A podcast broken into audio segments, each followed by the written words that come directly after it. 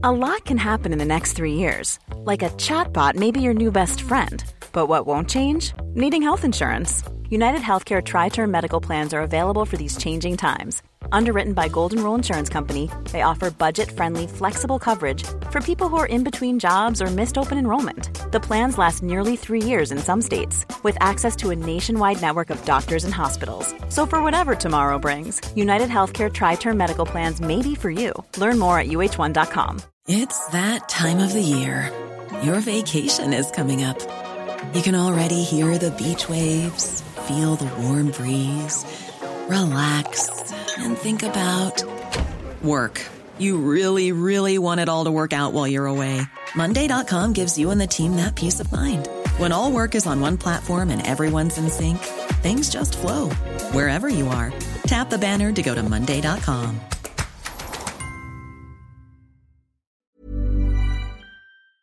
The Late Lunch with Blackstone Motors Opel, Drogheda, Dundalk and Cavan. Discover the all-new Opel Mokka, featuring Opel's iconic new signature visor, stunning Opel Pure panel, and a choice of petrol, diesel or fully electric. The new Opel Mokka is less normal, more Mokka. Visit blackstonemotors.ie.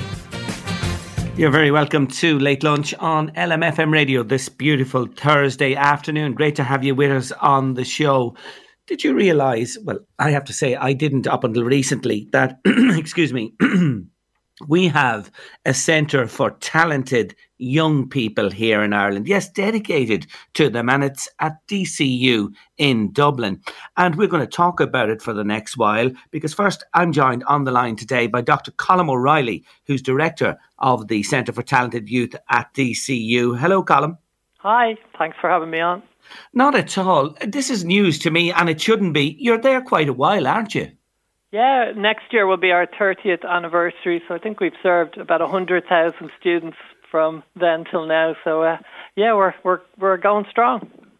Congratulations to you in advance. Happy 30th birthday. Tell our listeners this. What's the purpose of the centre, the idea behind it, the premise of it?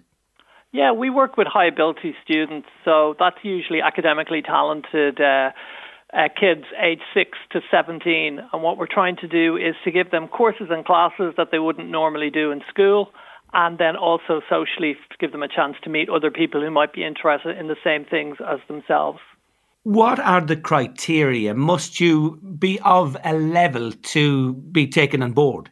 Yeah, that's a great question because obviously, look, there, there's a bit of debate as to what constitutes high ability and, and different views in relation to that we try and look at students who are falling within the top 5% of the population.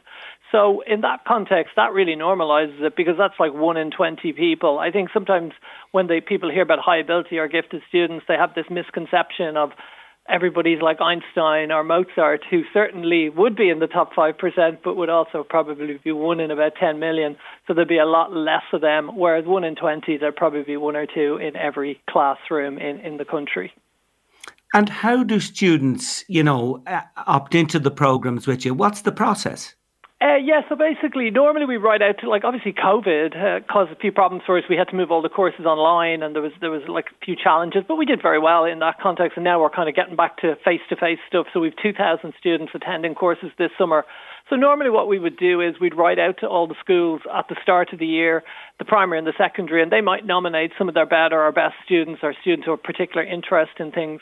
But equally so, we would get nominations from parents. I think that particularly the younger the child, they would have a very good uh, indicator of how good their child is at certain things, and uh, they can nominate them as well. And then once they come to us, they would take an assessment to see if they fall in the top 5%, and then we would provide courses and classes for them. And do those courses and classes run in parallel with the academic year or aside of it? Yeah, they actually do run in parallel. So normally, say we would run Saturday classes for primary and secondary school students and summer courses as well for this group. So obviously, look, these kids are going to be going to school regularly, day Monday to Friday, but we kind of find that like they might be not getting challenged enough in school, and they might be interested in subjects like medicine or forensic science or law or things like that. And we can offer those subjects on Saturdays and during the summer, and they can get a chance to study them with people who are also interested in those topics. So I take it from those subjects you mentioned there, you have a wide remit. Yeah, look, I think that's a great thing because when we have a lot of students, we can really kind of capture little niches in that. Like, obviously, look, I, I think everyone would be familiar that subjects like medicine or engineering or law or things like that are going to be popular.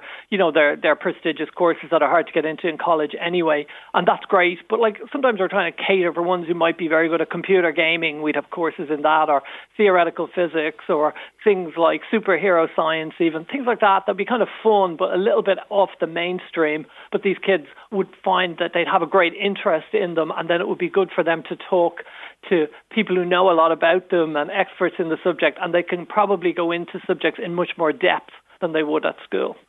Have you found that it helps students as well find a path in life that they're particularly strong in? Yeah, I think that that's a good thing because sometimes, like, and I'm, I'm sure people are listening, going, you know, career guidance can be difficult for high ability students because a lot of advice is, you know, take the course with the highest points, you know, because you're going to get them. Don't waste your points, that type of thing, which I don't think is a great message. You know, we really want to put people into areas that they're already good at, that they like, that they're motivated in. It's great to do a job that you're really interested in.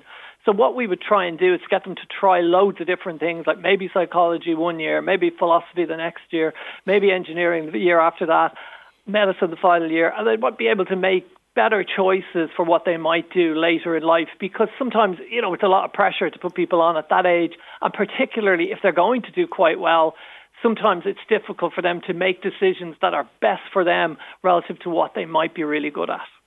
Do you find as well that when you have talented people, that little extra challenge and uh, the uh, addition to their education, etc., and what you're offering, you know, is what they actually need? Definitely. I think that, look, the curriculum within, and I, am sure there's people, parents will very much identify with this, and teachers, of course. You know, like, look, the, the school is based on an idea that we have to meet a certain criteria, you know, and once mm. we, and look, that's a good thing.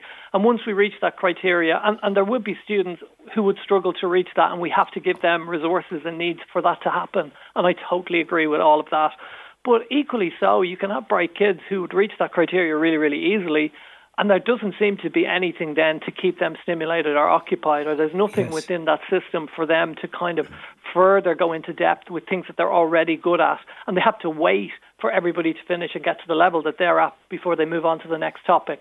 These courses are very useful for being able to move at a quicker pace, being able to work with students who are interested in the same things as themselves, and to maybe do something a little bit different outside of the mainstream schoolwork, which mightn't be very challenging or exciting for them.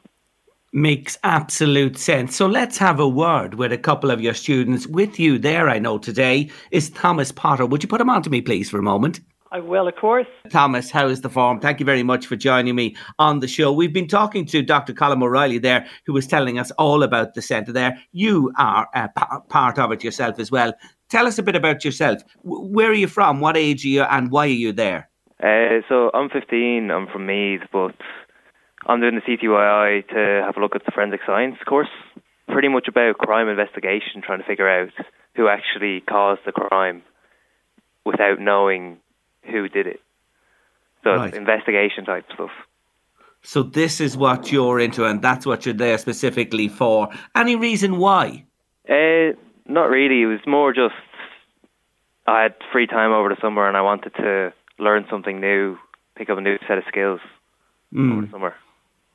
And uh, in terms of you uh, applying to be taken on board there uh, as part of of the uh, the whole place, what why are, are, you there? Are you you know are you in the top percentage of people? Would you say in your class at the moment? You know, intelligence wise.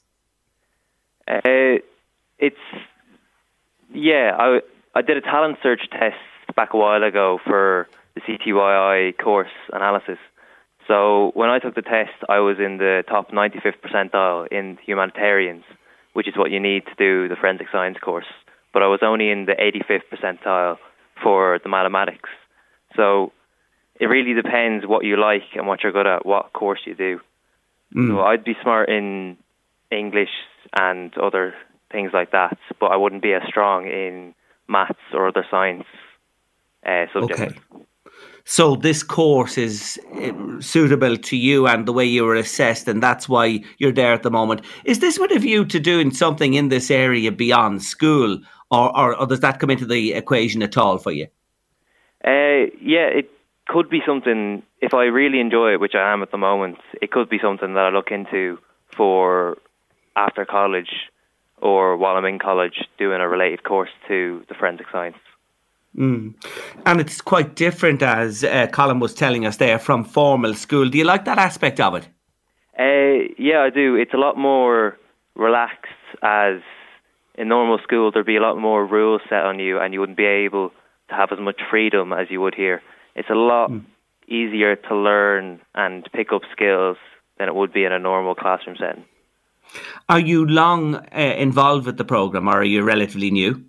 I'm. This is my first course doing it, so I'm oh, right. very new to this. Good. And how are you finding it so far? Is it what you expected? It's not what I expected. I expected it to be a bit stricter, but it's actually very relaxed. As in, they don't give you direct sets of rules to follow or yes. direct guidelines to do. You kind of mm. just are given the ropes to it and are told to do what you want, really.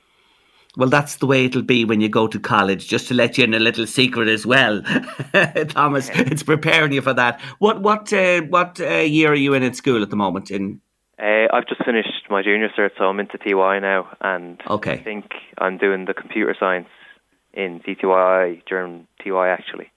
Good stuff. So that'll run in parallel. You don't begrudge the extra time or having to do extra additional curricular activities. No, it's not like that.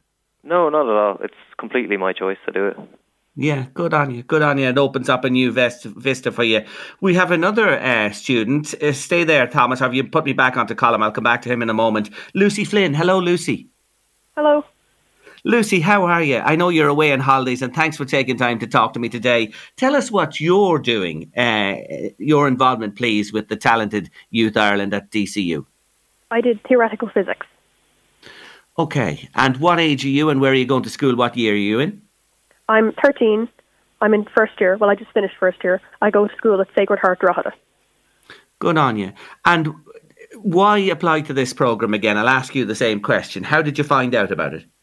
Well, I think the entrance exam, the top 85, 85th uh, percentile, um, we got to go on to do the test for the talent search, and I was in the top 95th percentile for both maths and English.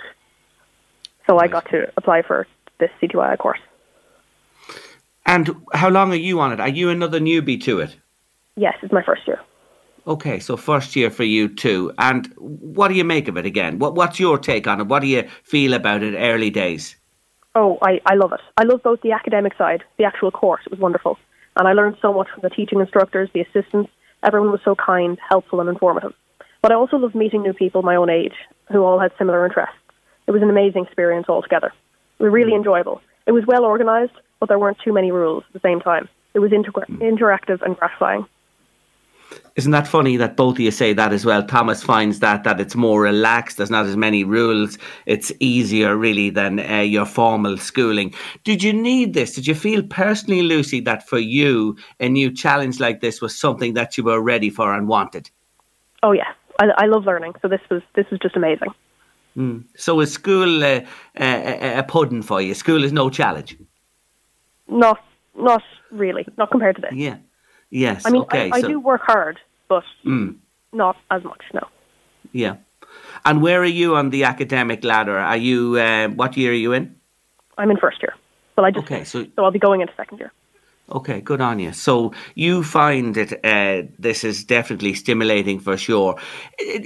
In school terms and, and going to college now yourself, or to second level school, should I say, is it difficult, you know, that you are an intelligent young woman? Do you stand out from the crowd? You know what I'm getting at? Are you different to the rest? Um, yes, generally. As Oren, I believe, said, you know, gifted, I don't like the word because you are treated differently by everyone. In what way? Well, I suppose they have a higher standard or they expect more of you. They think it comes mm. easier, which sometimes it does, but not in all areas, not all the time. Mm. Mm. So you feel the need to fulfill those expectations.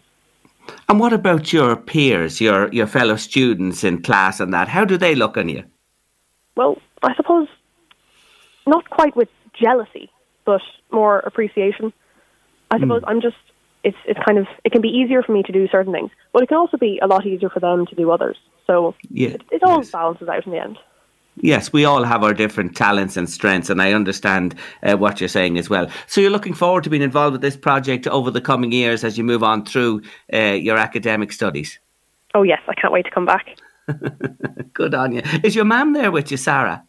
Um, she is, yes. Can I have a quick word with her, please? Hello, how are you doing? Hi, Sarah. How are you? Nice to talk to you. Thanks uh, for joining us on the show today. As a mum of a, a, pretty intelligent young woman, we can get that for sure. And as one involved in this program, are you very pleased that she has this now, this other aspect to her life and education? I'm absolutely delighted. I have to say, um, she has a thirst for knowledge.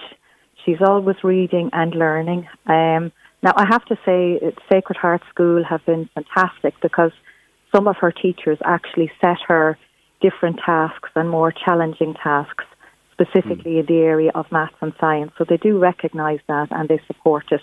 But this is just perfect for her during the summer. Three full weeks, an intensive learning experience of the college environment. She's with her peers, she's with like minded people she's able to, I suppose, speak openly and freely amongst, I suppose, 13 year olds who have, I suppose, just the same interests. It's not mm. every 13 year old who wants to talk about, you know, dark matter or, you know what I mean, theoretical physics. So, so it's great for her. It's great. Yeah, that's really good to hear and, and great to hear the school has played such an important part as well.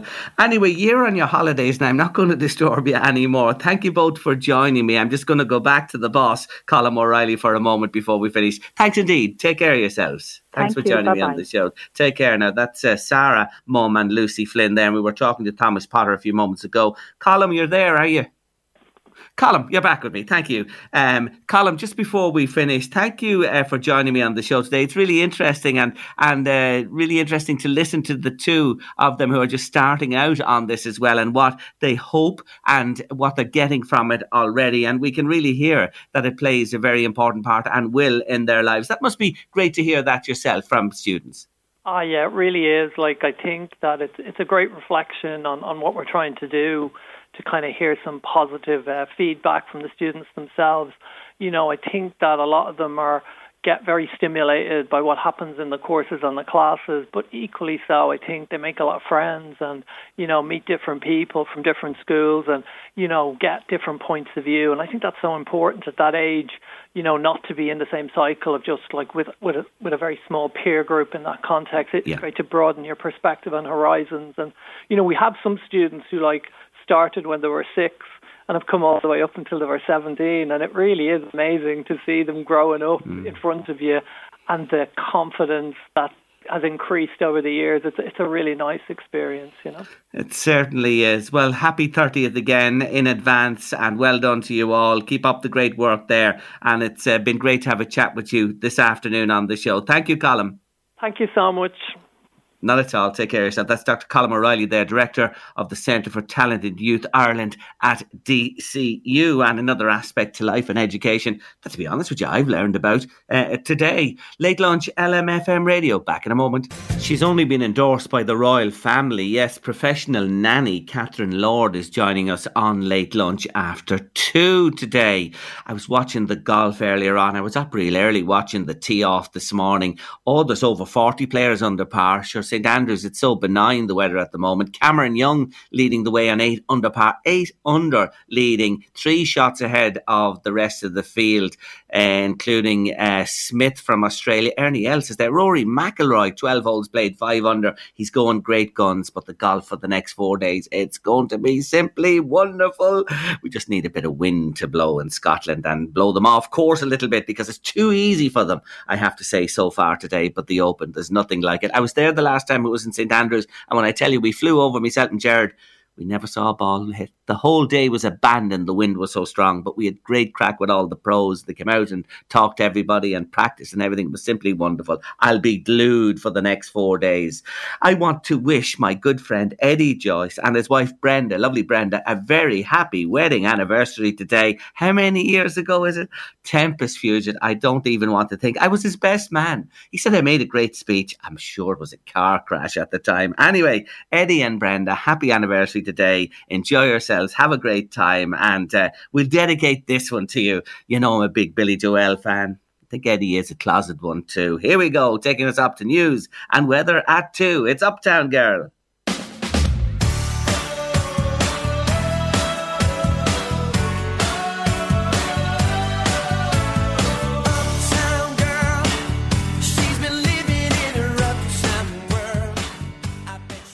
With Late Lunch on LMFM radio this beautiful Thursday afternoon. Now, my next guest hails from Lancashire. She's an award winning nanny, teacher, and home organiser who has assisted so many families in the UK directly and through her business, her writing, and broadcasting to the point where she's received royal approval, yes, from the Queen herself and Kate Middleton, the Duchess of Cambridge. I'm delighted to say hello this afternoon on Late Lunch to Catherine Lord. Hello, Catherine. Hello, thank you for having me.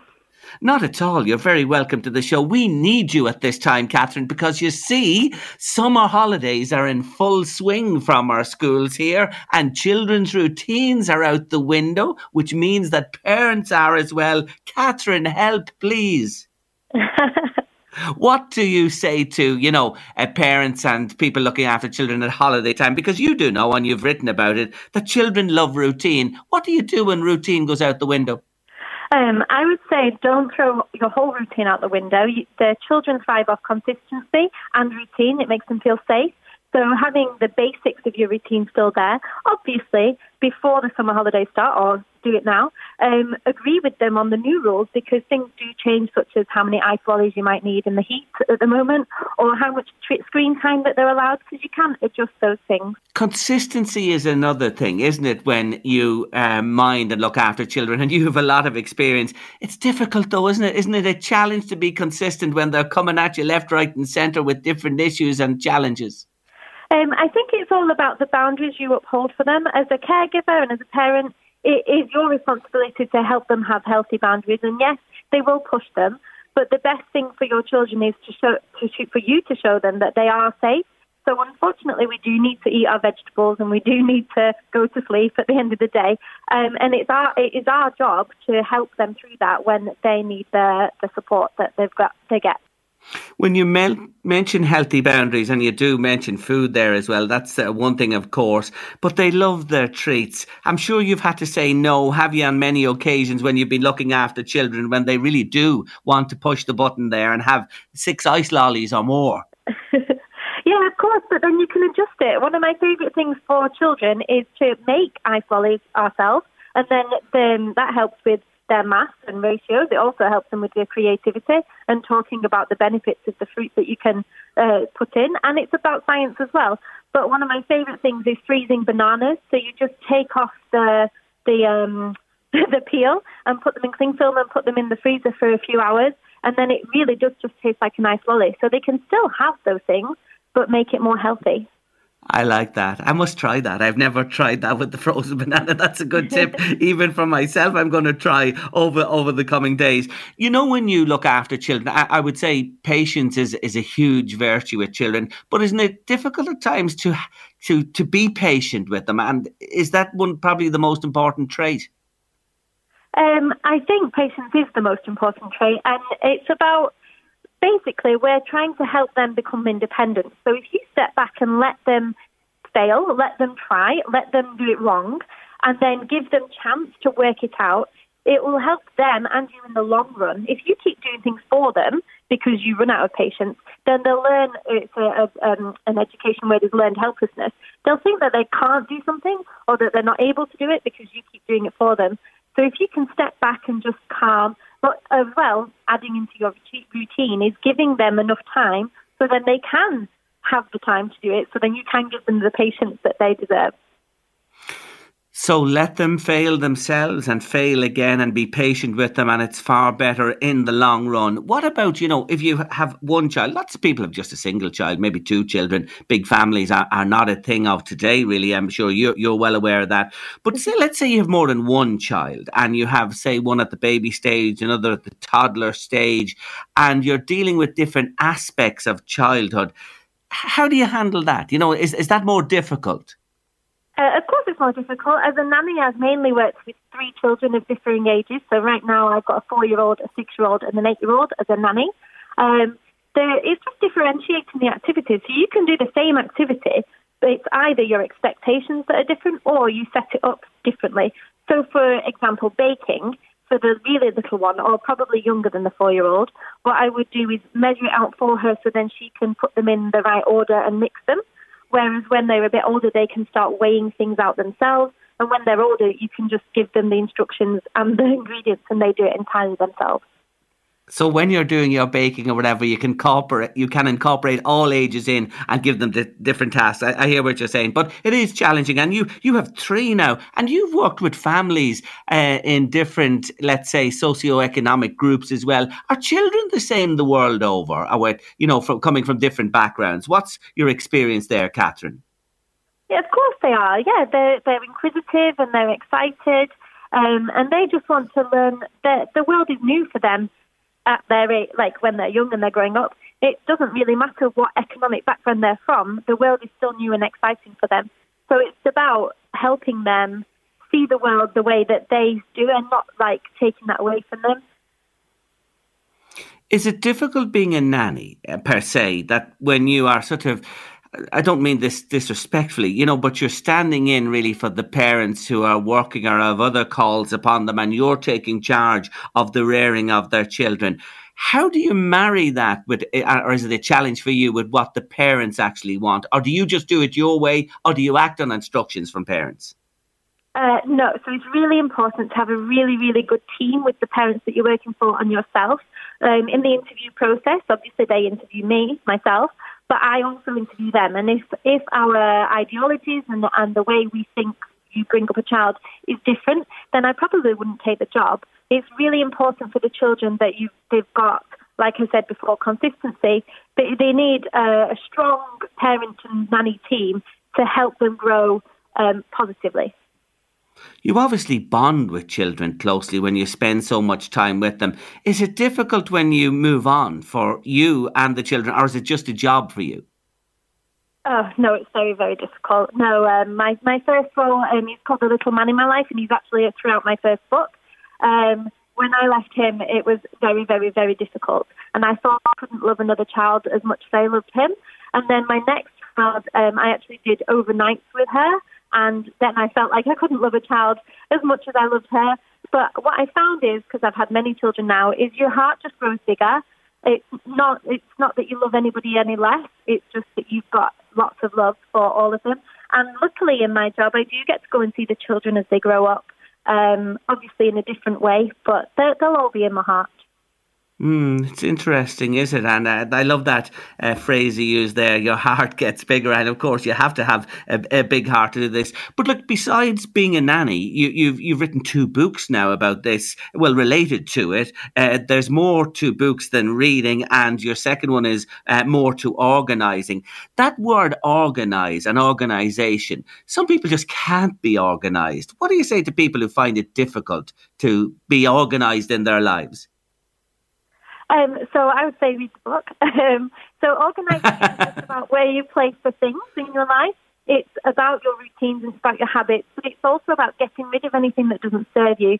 So the amount of times we waste time because our house or our routine is full of stuff that we actually don't need. Um, when we can boil that down, life gets easier. So clutter is the enemy. Yeah. that is for a lot of people for sure. What about this endorsement you got from the royal family, the Queen and Kate Middleton? That must have been extra special. Uh, so I sent my book, uh, my first book, to the Queen and Kate Middleton, and I, and I got letters back. That was the most exciting thing. Um, I was actually living in a house share, and my landlord gave the envelope and it said it's got a royal stamp on, and that was really exciting. Uh, but now I've had four letters from them, um, and they're each as exciting as the first one. So, do you reckon Kate Middleton is reading your books and uh, implementing, you know, aspects of what you've written about and recommend? Um, well, I'm not sure she's definitely reading them, but I know she's very. Uh, she believes under fives is as important as I do, um, and I love that her um, the thing that she's doing at the moment. So I love the fact that she. I'd like to. I'd like to think that she has read it and and is using some of the ideas. Children of uh, various ages. You mentioned there that you're looking after three of different ages at the moment. Does it become more challenging as they get older and they have minds of their own and they question more and they perhaps challenge you more. That's uh, it's a more difficult phase as they grow up. Easier when they're much smaller. Um, I I think it's easier if you get them smaller because with the organising side, you can help them with the routines that will help them in their day to day life as you get them older, it's harder to help them with that those things, but it's still possible. Um, one of my roles was with a 13 year old, um, and I, I, was used to working with toddlers and younger. Um, so that was an eye opener, but it was a wonderful challenge for me, and it did make me think differently, even about how I look after the younger children as well. From you started and you reflect now where you are today and the experiences you've been through with different families, when you look at yourself starting out, it must be night and day, is it, to where you are today with the experience? What are the biggest, you know, learnings you've taken from your your time working as a nanny? What would you say are the big ones? Um, I would say uh, I had to learn about housekeeping a lot more than when I was a teacher. um, which is probably why I became so well organised in it because it was when my first I remember my first time I was trying to do all the laundry for three children and I was trying to do all the clubs and things. If you're not organised, it, it can get out of hand. So I guess organising is the one thing that um, came from that. But I think it is just the joy of the children. Being a teacher, obviously, the children are a joy uh, anyway in schools, but getting to see the whole child and getting to, them to, to see them grow up like I do uh, is just magical at the end of the day, after a challenging day with three of them that you're looking after at the moment, do you just collapse down and fall asleep? Uh, sometimes I have been known to fall asleep on the couch, um, but every day is different and every day is exciting. So I'm, I'm already up the next day, looking forward to seeing them again. Good on you. You're, the most recent book, that's the latest one, is it More to Organising? That's out at the moment. Yes, that came out in January this year. Yeah, and the previous one is There's More to Books Than Reading, which is a fascinating read, I have to say, because it talks about so much more. Uh, well done to you on the two books and the acknowledgement uh, from the royal family as well. And thank you for joining us today, giving us an insight on what it's like to be a nanny to uh, so many children. Thanks, and I wish you well, Catherine. Thank you. Thank you so much. Not at all. Take care of yourself. That's Catherine Lord there with a royal endorsement, a nanny did you ever have a nanny in your life? Are there many people who had nannies in Ireland? I, I think I remember one or two growing up, but not too many, to be honest with you. But that wouldn't surprise me at, at all. Anyway, the nanny. Had you a nanny? Have you any memories of a nanny? 086 1800 658 by WhatsApp or text. It must be very hard to pull yourself away when you've been with children uh, for a time. That is for sure. Late lunch, LMFM radio still to come on the show. Big black tie event coming back this year after three years off the social calendar. And we're going to be chatting as well in a wee while to Kay McCabe from the Involve Meath Youth Project. Fascinating uh, chat with Kay coming up. Looking forward to catching up with her again. Stay with us on your late lunch. Yeah, tonight's gonna be a good night. Surely is especially if you're Cameron Smith and you're leading the open golf and you're eight under par after your first round, you're going to have a great night, aren't you? All the golf, yes, all God, golf uh, lovers glued to the TV over the next four evenings for sure. You're with Late Lunch on LMFM Radio. Thank you, Heather Harmon. Heather's been in touch with us on the show just to say, Jerry, um, there was a lot of talk about. Uh, price rises uh, in fuel at the pumps for the last number of weeks. Just want to let you know in Dromiskin in County Louth, diesel 199.9 a litre, petrol 198.9 per litre. The prices are coming down, Louise. Well, hope so.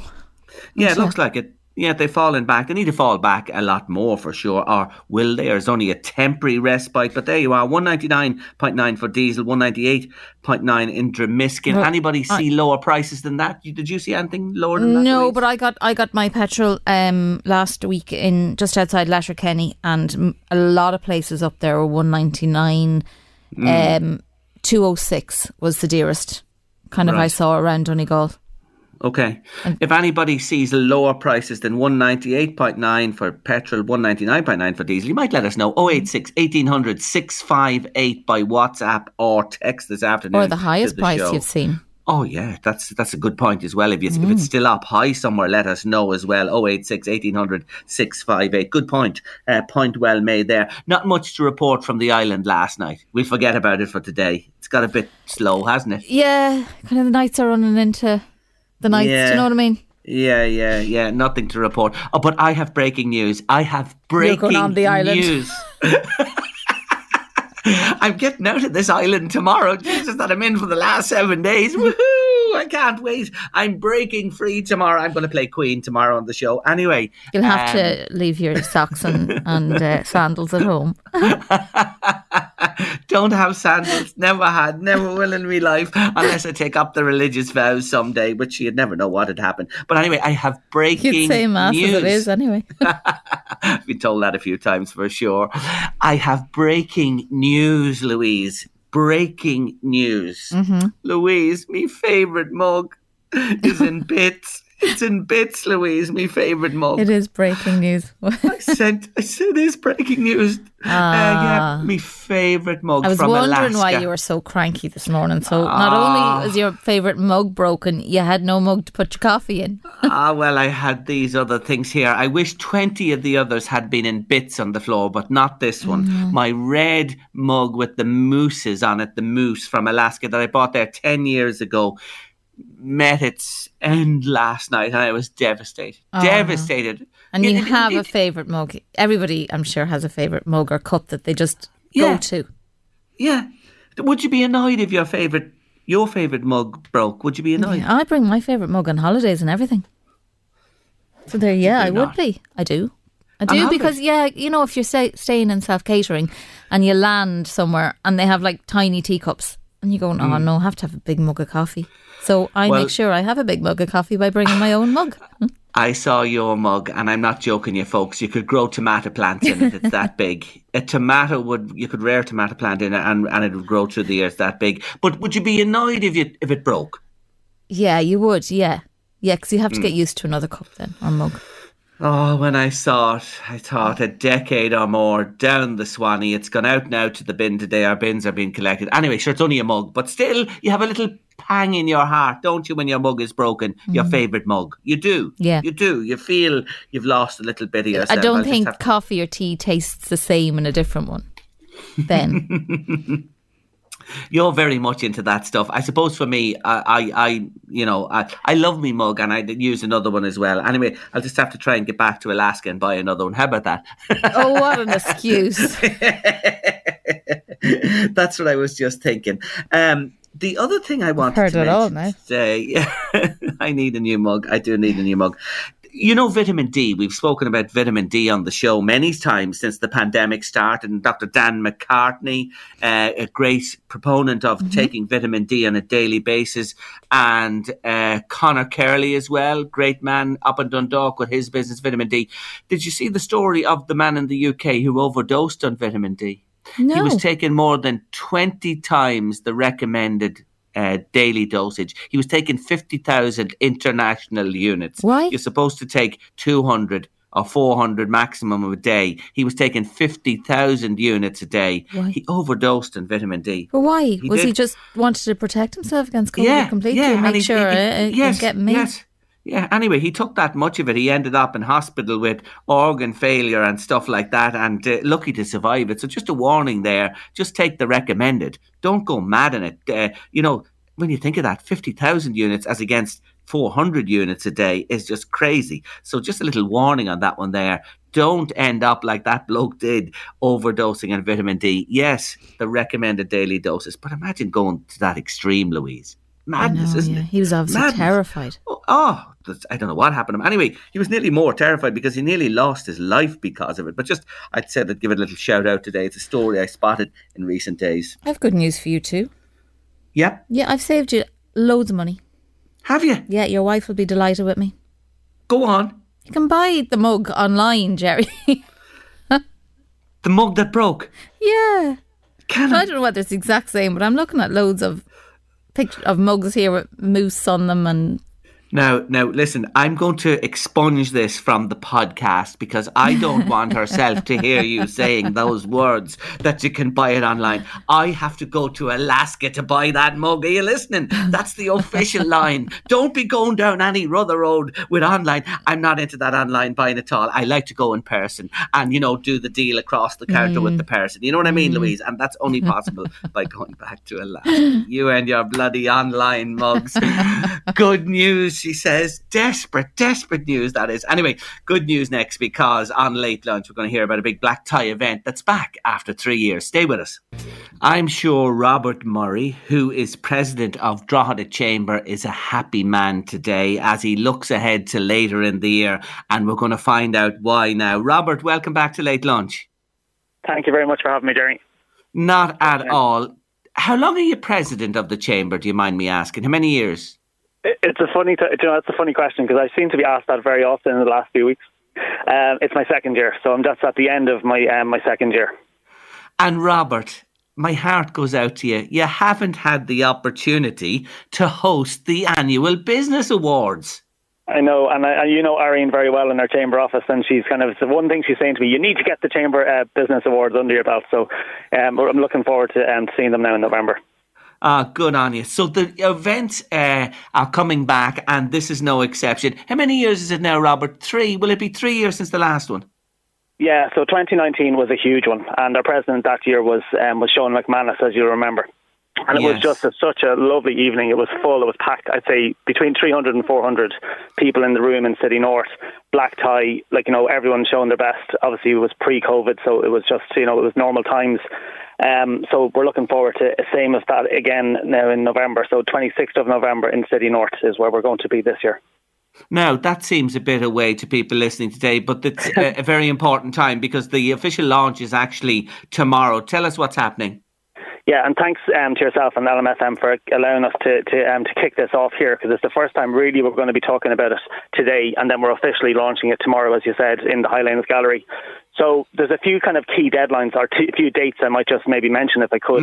Maybe we can walk through them. But tomorrow is a key date because tomorrow we're going to officially launch the 2022 awards, the Northeast Business Excellence Awards, and uh, we're very excited to do it in the Highlanes Gallery. Well, thank IFA for um, for um, for letting us um, be there and to, to have a great event tomorrow. So that's a, that's a, that's going to be really kind of you know thanking our sponsors, kicking it off, opening up the applications. And after tomorrow, then, following on from the launch, um, people are invited then, or businesses are invited to apply to the various categories. I was just looking, there are 14 categories. There are uh, two other categories uh, sort of outside the 14, the Lifetime Achievement, and there's another one voted on by the public, Robert. But let's say 14 main categories. Are they open to any business, or do you have to be a chamber member? No, absolutely not. So they're open to everybody. So um, chamber members and non-members, like the, the piece that, like you know, this is really important for me as as chamber president to say this that we want to encourage business activity. We want to encourage um, businesses to work. Um, with each other, like you know, competing businesses. No matter if you're a chamber member or not, we want to make sure that we're, we're there to help your activity. So we want as many businesses in the area, not just like in Drogheda and districts. It is Drogheda and district chamber. We want p- businesses in, like you know, so if it's a solopreneur or if it's a large corporate, we want you in there, and we want you. Well, what, there's a category for your business. If you if you um, if you if you have a look on the website, so droghedachamber.ie, you'll see the, um, the all the information is there. Now, in terms of the the key dates, like obviously you can go in there and make the application. Now you can put in for three categories. So each individual business can apply for three. One of you can put in up to three categories to be um, to be shortlisted.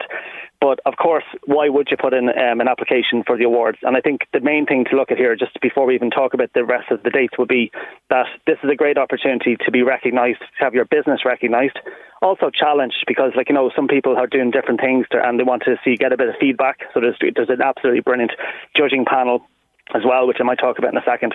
But the um, Business Excellence um, Awards really is about recognising the business, rewarding the business, and celebrating. Because, like you know, this, this it's been a very difficult time. This is a great way to just get back out and, and to celebrate businesses in the area.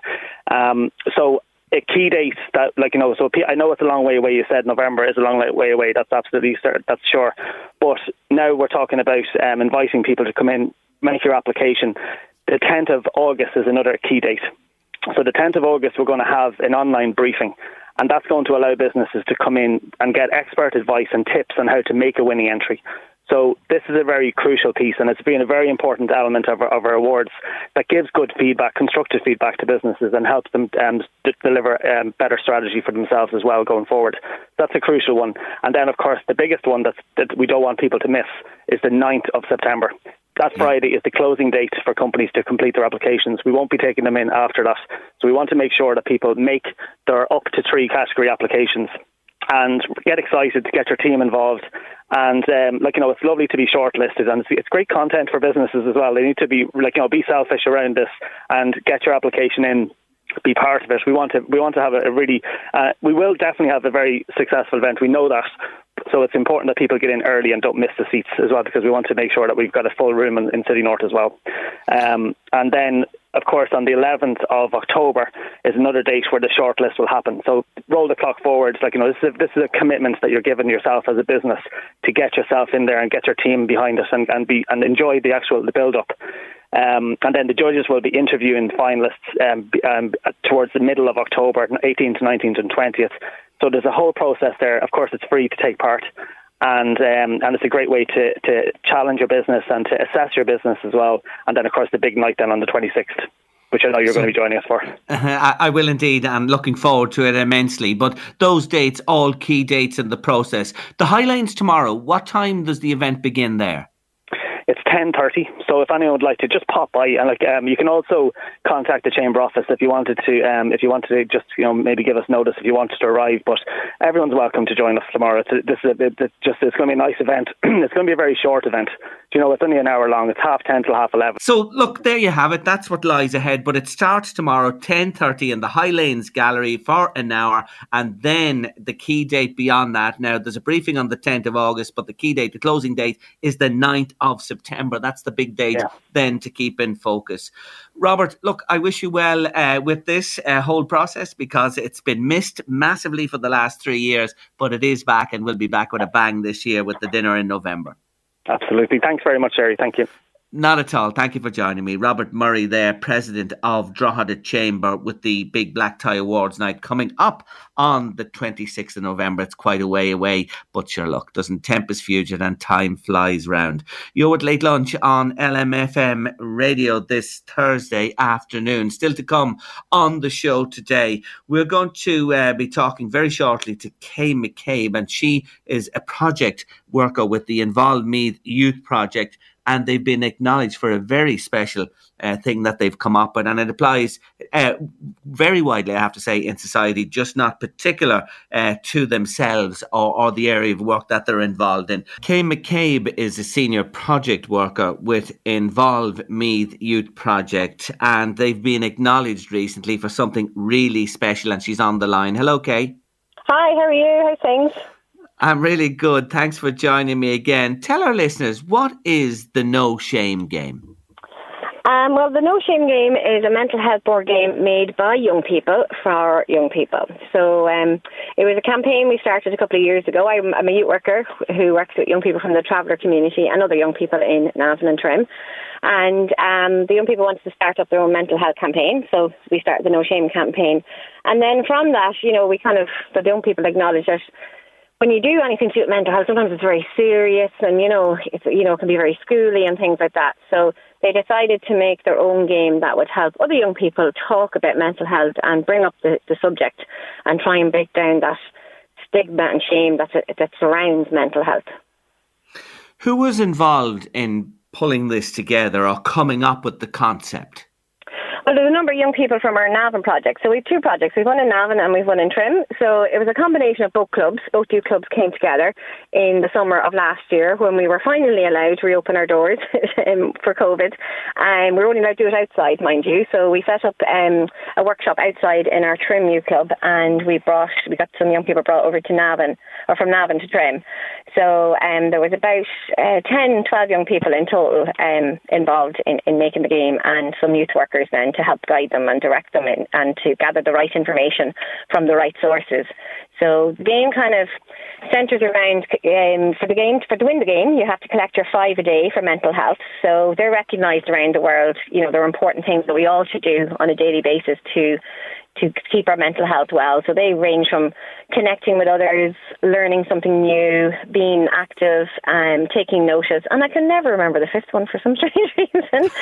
um, so if you collect the five of them, you're the first person to win. But playing the game, then we also um, came up with some other things that maybe would help young people with their mental health. So there's emoji cards. So these cards help young people name emotions. So, you know, we all struggle at times um, for words. Well, maybe me and you don't. But some people struggle for words at times and how to put um, into words how they're feeling. So the, the emoji cards help with naming emotions. And then there's scenario cards. So the young people come up with different um, scenarios. Some of them are very serious, um, ranging from sexting to, you know, making mistakes or stealing or smoking and things like that. And then some not so serious ones that you might come across on a daily basis, like if an adult asks you for directions and all that sort of stuff and coming up with mm. the right answers. And they're, they're discussion creators, they're discussion starters. And then the third element of the game is positive affirmations. So if you say a positive affirmation um, daily, it actually helps release, release natural endorphins within, within your body. So that's kind of the, the crux of the game, really, I suppose and it has wider imp- uh, applications and implications, may I say, because this was developed uh, with the young travelling community in mind. But by God, this has, ha, ha, has is for any uh, group in society. Okay, that's fair to say. Oh, absolutely, yeah. So when we started making the game first, kind of one of the young people said, you know, they, they were so proud of it themselves, which is unbelievable to hear young people say, because lacking in confidence can be a problem with young people. So they were saying, like, you know, we don't have to keep this to ourselves. And I was like, God, no. So it, while it is made for our young people, and the initial No Shame campaign was for the traveller community, the No Shame game is for everybody. So we were very lucky to get funding from Facebook, or Meta, as they're called now, from their community foundation and um, we we got hundred games made, and initially, and so the plan is to give a game to every post primary school and every youth and community service that works with young people in County Meath for free. So, um, and since then, we've now applied for funding from the Bank of Ireland Begin Together Fund, and we are going to train eight youth leaders who are going to spend a couple of days in Center Parcs, which is a nice perk, and they're going to then go around to the schools and youth reaches and youth services in the, the county over September and October, and they're going to run peer-led youth um, workshops around mental health. So, you know, young people understand young people better, you know, um, and yes. I, I think it's a great opportunity for them to, you know, to stand there and be proud of who they are as young people and be proud of who they are as young traveller people because, um, mm. you know, they've won an award this week for Traveller Pride Week. So that was an amazing recognition of all their hard work that they have done um, to win that national award. And that we were up in Dublin on Tuesday there receiving that. So that was a great recognition. I saw you recently and, and groups at the Dáil as well, highlighting the fact that the suicide rate among the travelling community is six times what it is elsewhere. And, you know, you have this whole thing, uh, this undercurrent going of racism and discrimination that's still there. Is it still as vile and as common as previously, Kay? Or is well, there any progress been made there? There is some progress. Um, obviously, you know, I, I would like to think in Ireland we're getting better every day, but I'm sure, no doubt, as a broadcaster, well, anytime you bring up anything to do with the traveller community, and even now, no doubt, maybe some people are already texting in with their horrible and vile comments to what the traveller community are, and you know, and these are these are hard facts of who and what my young people and my some of my colleagues and friends have to put up with um, on a daily basis. The discrimination is real. I unfortunately, I think it's the last acceptable racism in Ireland. You know, thankfully we have turned our back on racism and discrimination towards um, people from the you know from African countries and other nationalities and other ethnicities and you know the LGBT community. You know things are beginning to change, But it still seems to be that you can say what you want about the traveller community to a certain extent. And, you know, and it's awful, you know, and that, that impacts these young people's lives from, from a very early age of what they, they think they're able to do with their lives. You know, like, I, mean, I have some friends who are a bit younger than me in their 30s or from the travelling community and been told things like, well, you'll never be a guard, which thankfully was proven wrong this week also. And, you mm. know, you'll never do this and maybe not being taught Irish at school and, and things like that, you know. So unfortunately, it's, it's not just in the community. Some of it is institutional as well, the, the, the discrimination that exists. So I, I was up in with the Minister for um, Children and Youth yesterday, Roderic O'Gorman, and he's putting new STEM funding in place for participation of young travellers across the governmental department to influence and to have that lesser voice heard on different political issues as well. So that's that's really really good. So we'll be working closely with the Comhairle na nÓg across the country to try and um, increase traveller participation in that regard as well. Isn't it funny? Education is the key to an awful lot in life, and travellers' access to education and moving through the school system from primary, secondary into third level onto university. We hear stories that it, that it is happening uh, bit by bit. But on the other hand, Kay, the general public need education as well.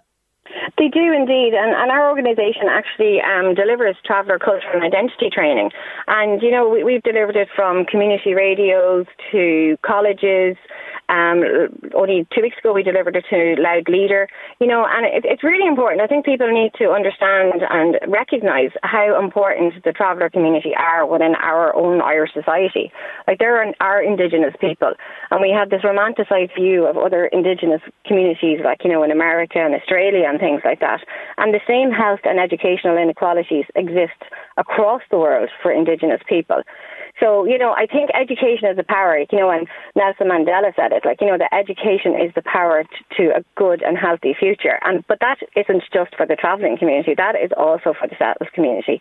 And I think mm. people do need to open up their minds and to acknowledge that there's good and bad in every community. Like, our community never has to apologise for our neighbours' behaviour, but we seem to bestow that upon the traveller community that, you know, if somebody does something wrong, then, well, it's the whole community is to blame and the whole community yes. is expected to apologise you know, and you know, I, I think in this day and age, moving forward, and I, I would love for people to meet my colleagues who work with me and my team, the likes of Brian, who also won a Traveller Pride Award this week, um, who went back to college this year who worked tirelessly through COVID, who never, never, ever took time off during COVID to make sure our young people were engaged and looked after and reached out to them the whole time. And that's who, when I think of travellers, I think of Brian's and I think of the Patricks that I work with and Thomas's and Emily's. And people don't think of that. They don't think of the people like that. They only think of the stereotypes that they see or that they mm. hear of, unfortunately. Well said. Well, well said indeed. And congratulations to you and everyone involved for all you do, and especially to the group behind this uh, no shame, which has been acknowledged uh, nationally this week and is about to roll out uh, right across beyond County Meath and the country, hopefully in the near future. Thank you so much for joining me on the show. It's always a pleasure to talk to you, Kay. Always a pleasure. And thanks so much for being one of our champions and an ally to the traveller community. It is great that you do give us this platform to talk. Thanks a million. Not at all. You're very welcome anytime. That's the wonderful Kay McCabe there, senior project worker with Involved. A wonderful, wonderful woman. And it's important that we heed what she has to say. It really, really is. You're with Late Lunch on LMFM radio. After three in the show, we're meeting a young tennis protege from County Meath. But heading up to news, weather and sport, top of the hour. Ah, it's Dusty, Miss Springfield, and son of a preacher man. I love it. I love it preacher's son. And when his daddy would visit, he'd come along. When they gathered around and started talking, Cousin Billy would take me walking. Out through the backyard we go walking. Madonna, Madonna, Madonna is my artist of the week this week. I did mention she was married to Sean Penn from 85 to 89. Well, she didn't have enough of marriage because she then married Guy Ritchie and she was married to him from 2000 to 2008. She had a daughter Lourdes in 1996 and a son Rocco to Guy Ritchie. He was born in the year 2000. She also adopted a son and daughter, David and Mercy, from Malawi. There was a lot of controversy, if you remember, around that. And indeed, she went on much later, as recently as 2017, she adopted two more children, twins, four year olds, again from Malawi. Now she has a family of six children. Well, some of them grown up at this stage. I'm sure she has plenty of help with rearing them. I'm just thinking of Catherine Lord, who was with us, the nanny, earlier on in the show. I'm sure she has plenty of assistance. When you, you talk about Madonna's name, where did she get the name from? Madonna is her name. That is her real name. And she was called after her mother. And sadly, her, mo- her mother developed breast cancer when she was expecting a sister of Madonna's. And she passed away, her mum, when Madonna was only five years of age and the man was just 30. Really, really sad. So she really grew up uh, without a mother. And she talked about the implications of that as well for her in her lifetime. Now, today on the show, it's uh, back to the True Blue album and Madonna's fourth UK number one. Yes the beautiful island it translates into, La Isla Bonita. And she says herself that this song is a tribute to the beauty and mystery of the Latin American people. One of Madonna's most catchy songs by far.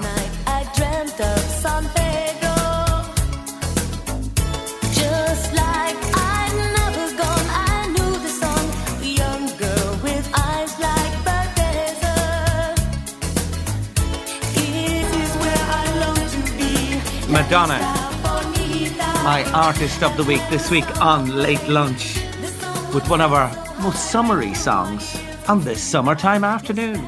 Weather beautiful all across the northeast and to continue beautiful for the next number of days. Indeed, the temperatures rocketing up to the high 30s come uh, late weekend and into the early days of next week. It's amazing the way the weather patterns switch so quickly and can adjust in this country. This little island off the coast of Europe and at the travails of the Atlantic as well. Anyway, let's enjoy it, the nice weather that we're having at the moment, but taking care as well in the extreme heat that's on the way. And I'm sure we'll be talking more about it on late lunch over the coming days. And I'll be back to Madonna around about this time tomorrow, and I'm going to play one of our classic songs, that's for sure. You're with late lunch on L- LMFM radio, and our final break of this Thursday afternoon is on the way. And afterwards, we're going to be joined by a young woman from County Meath who's making waves in the world of tennis. Yes, the dust has barely settled on Wimbledon and tennis is still in the air everywhere. And we're talking tennis, finishing off our late lunch this Thursday afternoon. I'm delighted to say hello to Emily O'Byrne. Hello, Emily. Hi, Jerry. Thanks for joining me on late lunch today to finish off our show this Thursday. You're tennis mad. Yeah, definitely. when did you take up the game? Tell me, please. Um, I started playing when I was seven years old. My mum brought me to the tennis club, and ever since then, I knew I'd love the game. So that was the tennis club in Kells? Yes. So from seven, and did you like it from the first time you really took the racket in your hand and hit a ball across the net? Yeah. Yes, but I was a bit, you know, excited and scared. I was thinking, how how is this going to work? But worked it certainly did, and you are making tremendous progress. Tell us about you and tennis, how it developed from there, from seven years of age. What happened to move your career along? I think just, you know, training and competitions really helped and made me love the game more because I'm a very competitive person. And are you, are you, what height are you, may I ask? I'm five eight. Okay, so you're good. You're a tall young lady. So yeah, and you're 15 years of age. So you're able to bang in a, a good serve, I'd say. Yes. Yeah, that's very important in the tennis game. We saw it with the young lady who won Wimbledon this year. Her serve was uh, amazing and carried her to, to victory. So you you you practice a lot. You've got coaching along the way. How many times typically, you know, during the summertime now, you're playing tournaments, are you at the minute? Yes, I'm in a, an under 18s final tomorrow in Tipperary. And you're only 15? Yeah. That's good. That's really good. You know that, Emily? That's really promising to hear that at 15 years of age. So there's a circuit of competitions on during the summer, and you're travelling around playing in them? Yes. I travel Now- usually around Ireland and like abroad sometimes. Okay, and you're involved, of course, with the governing body, Tennis Ireland? Yes. So they've uh, they've uh, recognised you and you're under their wing as well. Tell me about the Navan ladies because you're playing at a senior level. Haven't you been last winter with them as well? Yes, we played the Winter League and Summer League, and in the Winter League we won it, and we got promoted to Class Three next year. And due to junior cert this year, I was a sub for the Summer League, which I brought them to the final. Great. Great. So the studies restricted a little bit in taking part in, in the summer uh, team event. Where do you hope to go with this? What are your ambitions for your tennis career? I think my ambition is to, you know, improve, travel, and, you know, compete as the best as I can.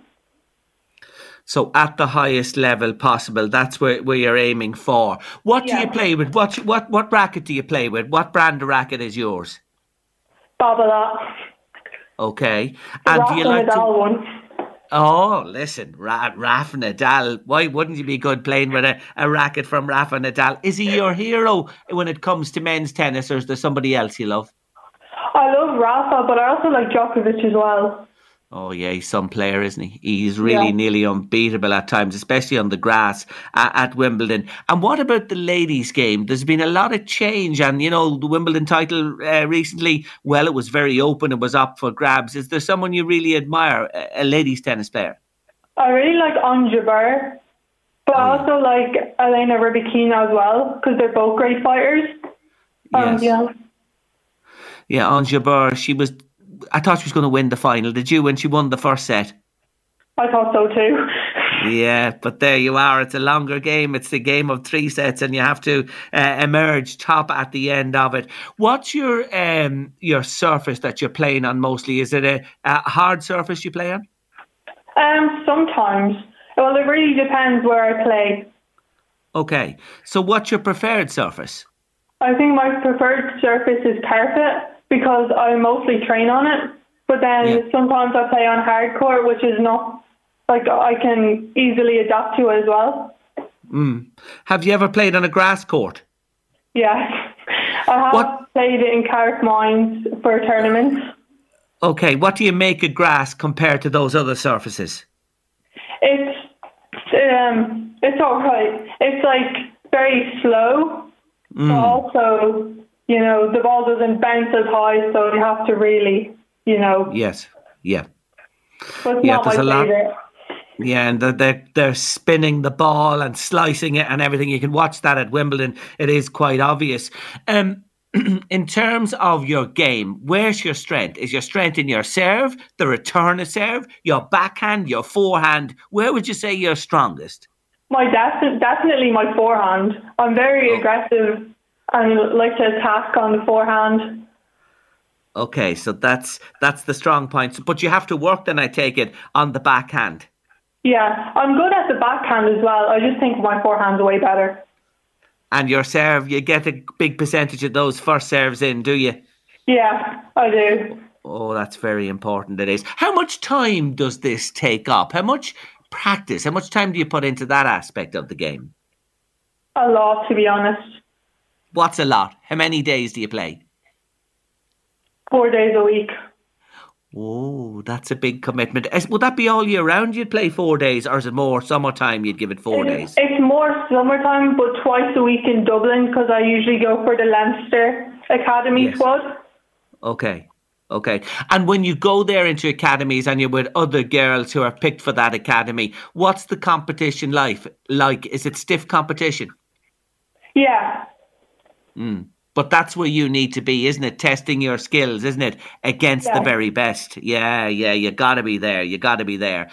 Would you love to make it, you know, to a major tournament that you were playing in, you know, the juniors for a start at Wimbledon and stuff like that? Would that be a dream for you?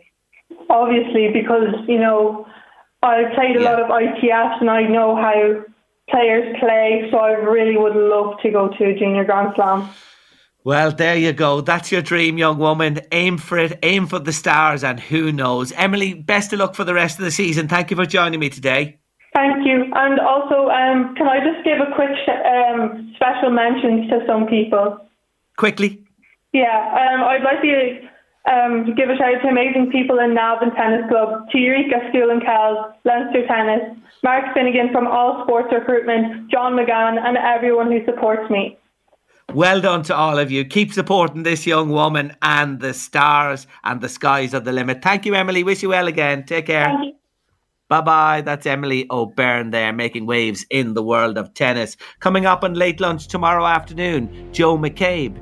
The amazing story of Daniel McGovern, Tara Walker and salads. David Sheehan does the sport and Brendan Crosby, well, he knows all about ice cream. We leave you today in the company of the Weeknd and blinding lights. See you tomorrow at 1.30 for the final late lunch this week on LMFM Radio. Have a lovely evening. Bye.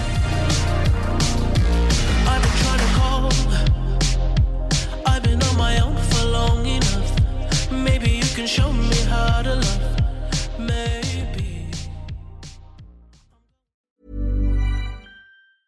It's that time of the year. Your vacation is coming up. You can already hear the beach waves, feel the warm breeze, relax, and think about work. You really, really want it all to work out while you're away. Monday.com gives you and the team that peace of mind. When all work is on one platform and everyone's in sync, things just flow wherever you are. Tap the banner to go to Monday.com. Ready to pop the question? The jewelers at BlueNile.com have got sparkle down to a science with beautiful lab grown diamonds worthy of your most brilliant moments. Their lab grown diamonds are independently graded and guaranteed identical to natural diamonds, and they're ready to ship to your door. Go to BlueNile.com and use promo code LISTEN to get $50 off your purchase of $500 or more. That's code LISTEN at BlueNile.com for $50 off. BlueNile.com code LISTEN. There's never been a faster or easier way to start your weight loss journey than with PlushCare. PlushCare accepts most insurance plans and gives you online access to board-certified physicians who can prescribe FDA-approved weight loss medications like Wegovy and Zepbound for those who qualify.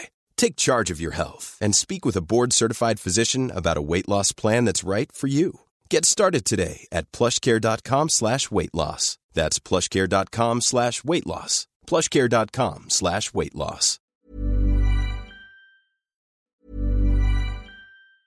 Cool fact a crocodile can't stick out its tongue. Also, you can get health insurance for a month or just under a year in some states. United Healthcare short term insurance plans, underwritten by Golden Rule Insurance Company, offer flexible, budget friendly coverage for you. Learn more at uh1.com. Imagine the softest sheets you've ever felt. Now imagine them getting even softer over time. That's what you'll feel with Boll and Branch's organic cotton sheets. In a recent customer survey, 96% replied that Boll and Branch sheets get softer with every wash. Start getting your best night's sleep in these sheets that get softer and softer for years to come. Try their sheets with a 30-night guarantee. Plus, get 15% off your first order at bollandbranch.com. Code BUTTERY. Exclusions apply. See site for details.